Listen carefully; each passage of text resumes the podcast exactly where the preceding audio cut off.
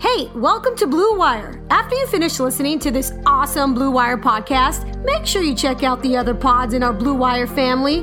Okay, I know, you're probably wondering, how do I do that? Well, it's simple.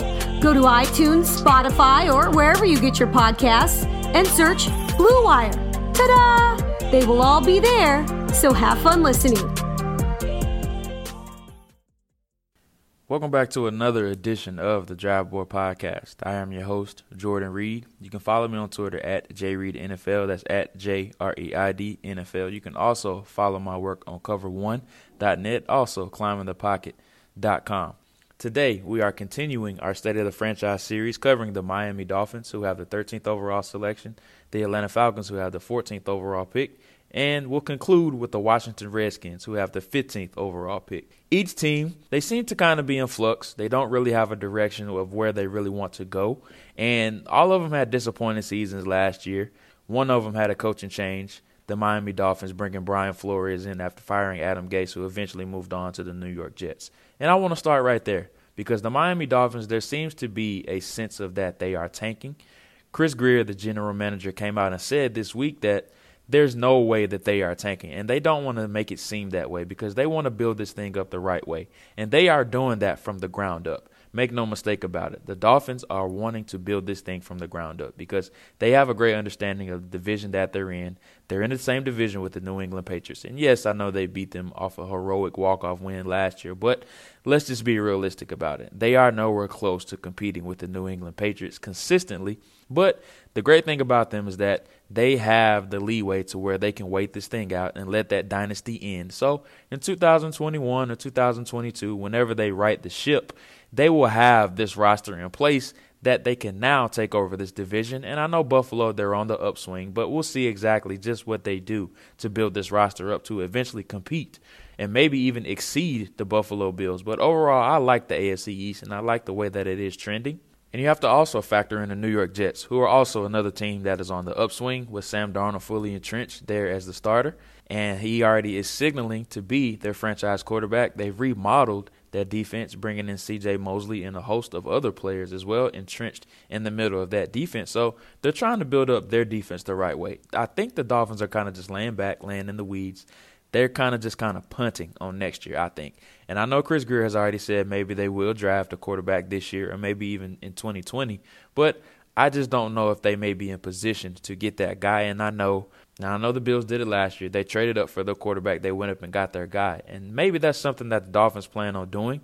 But I just think it would be wise to just go ahead and build up this defense. They have a defensive minded head coach. So we know that they want to be strong on defense. And that has essentially already started. And Robert Quinn, they're looking to trade him right now. I know the Saints and the Cowboys have definitely been two teams that have been rumored landing spots. He has visited both, but we'll see exactly what does happen with the outcome with him. Ryan Tannehill has been shipped off to the Tennessee Titans. They got a fourth round pick in return for that. So they're essentially starting from scratch and they want to build this thing back up. And I think they have some good building blocks in place. And they lost a few players this year, already talking about Quinn and Tannehill. Ja'Wuan James has already exited to the Denver Broncos. But on the defensive side, they definitely have some intriguing pieces in Minkah Fitzpatrick, Xavier Howard. So I like the way their secondary is headed. In the middle of that defense, they have Raekwon McMillan, Jerome Baker, two promising pieces in the middle. But the first level of the defense are where the struggles come. They don't really have anybody on that defensive line that makes that wows you or that can get after the quarterback. They haven't had an edge rusher in multiple years and they just need to bring in that guy that can consistently get after the quarterback. Especially being that in that division in the AFC East with a Josh Allen who is an athletic quarterback that likes to run around and make plays. Sam Darnold is the exact same way and then Tom Brady is Tom Brady. You have to get pressure on him to compete in this division with the Miami Dolphins, they have to find a way to bring in an edge rusher. And at 13, they're going to have ample opportunities to do that because edge is a huge need for them. And it might be even more important than quarterback at this point because I think they're building this thing for the long term future. They want to build up this defense and have this defense in place first before they want to bring in that franchise type of quarterback. And at the 13th selection, they're going to have their pick of the litter, whether that's a Rashan Gary from Michigan, Clelin Ferrell from Clemson, or even a Montez Sweat from Mississippi State. Now, I don't really expect Sweat to fall that far because running a 4.41, just players with that type of stature and that type of speed rarely get out of the top 10. But adding Montez Sweat to this defense will be a fantastic addition. Talking about Rashan Gary, I know he's going to be a super polarizing prospect in this class. But you talk about a guy that can play in a three down or four down defensive front, which really seems to be the way that Brian Flores really wants to build this thing up. He wants to make a or he wants to have a mixture of both of the defenses in one, and he's going to go back and forth between the two. And with Rashan Gary, he is the ultimate chess piece to where he really can play in both. So he maybe could be a pairing there. Also, Clelin Ferrell from Clemson, the ultimate type of locker room builder. Now, he's much better in a four down defensive front, even though he's shown to be able to stand up at times, but he plays much better with his hand in the dirt. So bringing Clelin Ferrell into this locker room could definitely be an option. Before we move on to the Atlanta Falcons, who hold the 14th overall selection, here's a word from our sponsor. Life can be stressful, but getting life insurance shouldn't be. That's why there's Ethos. Ethos is a modern kind of life insurance that's super fast, incredibly affordable, and very uncomplicated. At getethos.com, there's no medical exams for policies covering under a million dollars no hours of paperwork or meetings with pushy representatives. It only takes 10 minutes to apply, and you can rest assured knowing you've taken steps to protect your family. And in most cases with Ethos, you can have that peace of mind for less than a cup of coffee a day with no hidden fees. Having life insurance can free you from stress. Getting life insurance shouldn't cause that. Discover how uncomplicated life insurance can be at Ethos. Get your free instant quote and submit your complete application in just minutes. Just go to ethos.com. That's E T H O S. Again, that's E T H O S. GetEthos.com. Let's talk about the Atlanta Falcons, who hold the 14th overall selection. A team that was massively disappointing after a 7 9 season last year, but they were massively bitten by the injury bug, just decimated by injuries, especially on their defense to some key cogs like Keanu Neal on the back end of their defense Deion Jones in the middle of the second level of their defense was another injury that happened. So they were just decimated with these injuries and they started to pile up to where they just could not overcome some of the talent that they were missing or lacking on their defense because of these injuries. Dan Quinn and Thomas Dimitroff seem to be a bit on the hot seat because Dan Quinn has really overhauled most of his staff to this point. So going into the new year, they have a bunch of new staff members on their team. So whenever a coach overturns a lot of members on their staff, it usually signals from upper management that there is a little bit of pressure on that coach's back. So we've seen that with Dan Quinn. They've signed a couple free agents, James Carpenter and Jamon Brown, just to name a couple. And that leads me to my first point at guard that may be a position that they still do need to address, and I think they still should address. Carpenter and Jamon Brown should not deter them from taking a guard early, whether that's a Jonah Williams at 14 or even a Cody Ford. Or even if they want to trade back a couple spots and still take one of those two guys who could still be on the board potentially if they make it past the Giants at 17 or even the Vikings at 18. If the Falcons want to trade back maybe into the top of the 20s or even behind the Vikings at 19, maybe they still could trade back and still maybe get one of those two players, but it is a bit risky. And the old saying goes, if you want your guy, just go ahead and stay there and take him. And I think either one of Jonah Williams or Cody Ford will be really good plug and play type of options there. And now you're creating that competition in the middle between those three to see who can to see who can start in the middle alongside Alex Mack at either one of those guard spots. But they have supreme issues on the interior of the offensive line, and it's something that needs to be addressed when they're trying to protect Matt Ryan. Another position that I think needs to be addressed is defensive tackle. They have some issues there. Yes, I know Deadrin Senat was a really good selection last year there in the third round, but I just think he's a B plus level type of starter. And they need that transcendent A type of player opposite of Grady Jarrett so he can stay remain free, not taking on so many double teams. And maybe that's a guy like an Ed Oliver or even a Christian Wilkins. I think either one of those guys at 14 would present very fantastic value, especially Ed Oliver. Just imagine an explosive athlete like that opposite of Grady Jarrett. And maybe they want to keep that Clemson connection going with Christian Wilkins and Grady Jarrett, pair them two in the middle to form a formidable duo along the interior of Dan Quinn's defensive line.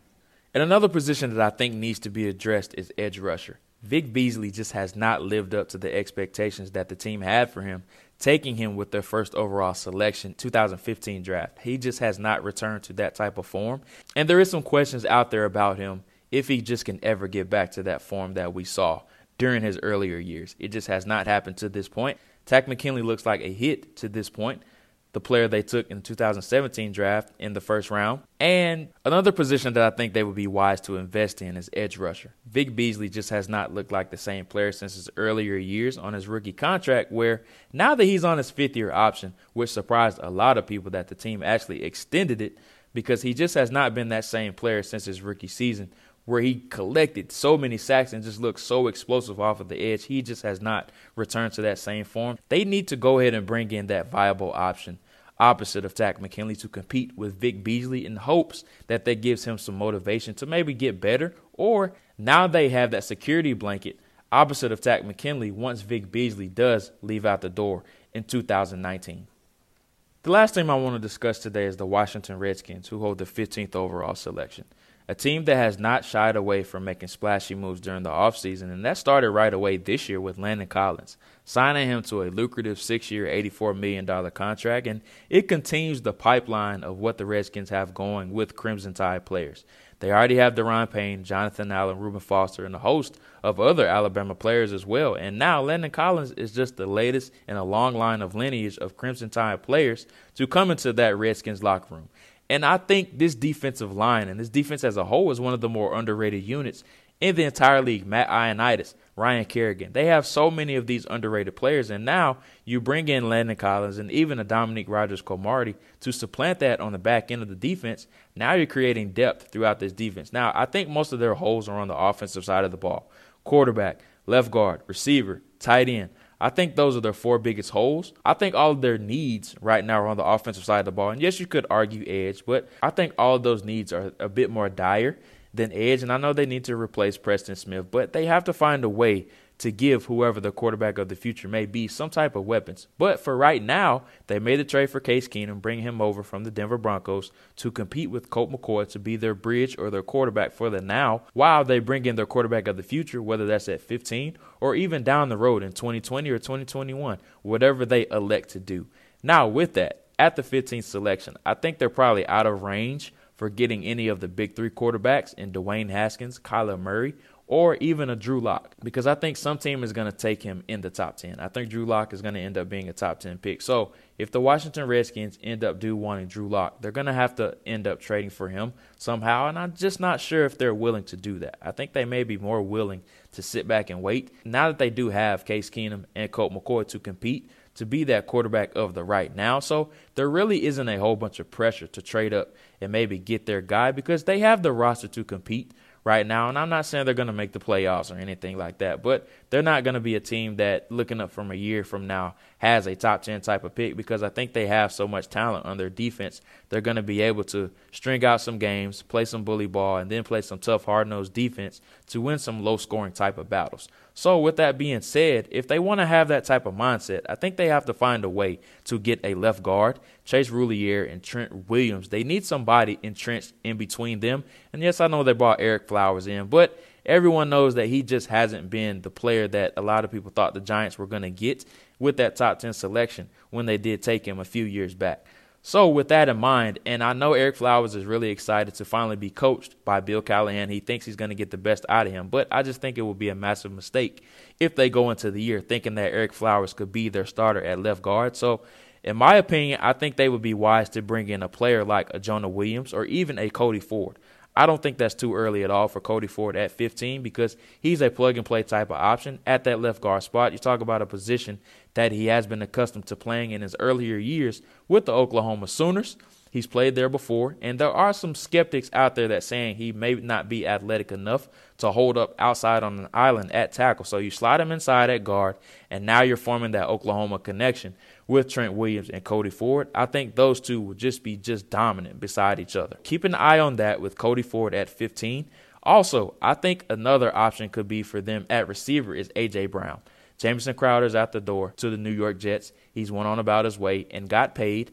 So now you bring in a player like AJ Brown. I think AJ Brown would be a fantastic fit with this offense because you already have your roof stretcher and Paul Richardson, who can be that down the field option as long as he stays healthy. And another receiver that needs to stay healthy is Josh Doctson.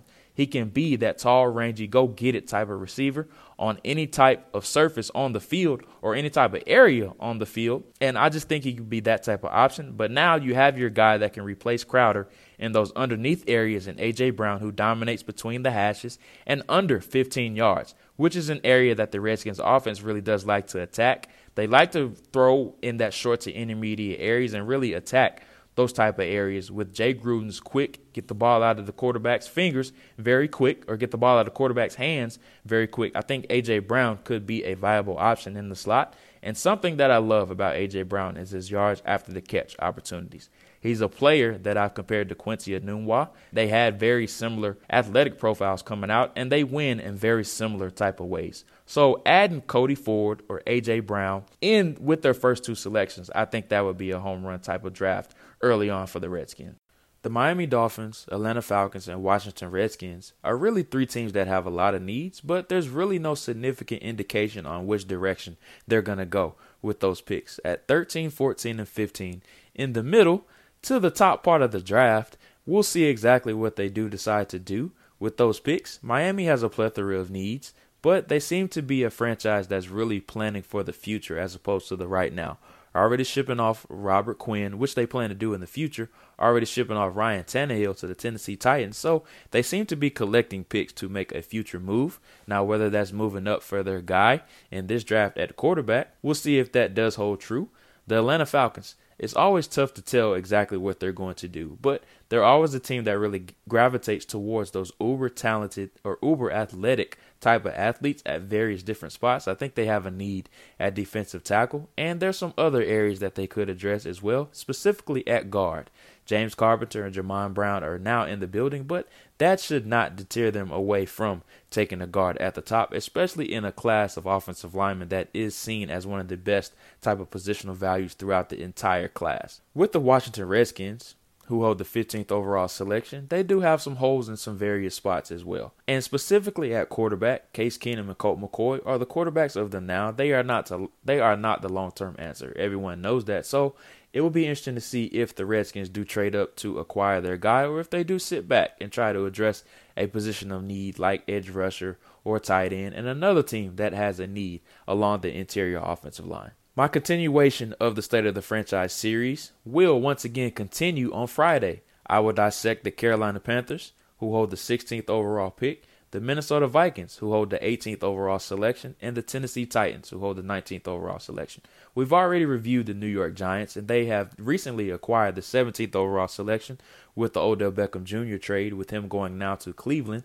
We have already talked about the New York Giants, who hold also the 6th overall selection. But we will circle back to them at some point because they are definitely an interesting topic as well. But just stand on subject with next week's teams under the microscope the Panthers, the Vikings, and the Titans.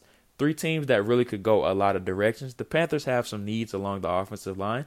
The Vikings are another team that has some needs along the offensive line and the interior defensive line, and the Tennessee Titans, a team that is really hard to predict to this point, but the arrow could be pointing to edge rusher or even a tight end if it is the best player available. On top of that, I will also get into my 2019 NFL draft guide, which I cannot wait to get out to you guys. It's something that I've been working on the past 12 months, just been grinding away with it, and it will finally be available for pre order on Monday morning. And I will have more details about that on Friday. So make sure you stay tuned to that. But with that being said, I just want to thank you guys once again for listening to the latest episode of the Draft Board Podcast. I am your host, Jordan Reid. You can follow me on Twitter at JReidNFL. That's at J R E I D NFL. You can also find my work on cover1.net and also climbingthepocket.com.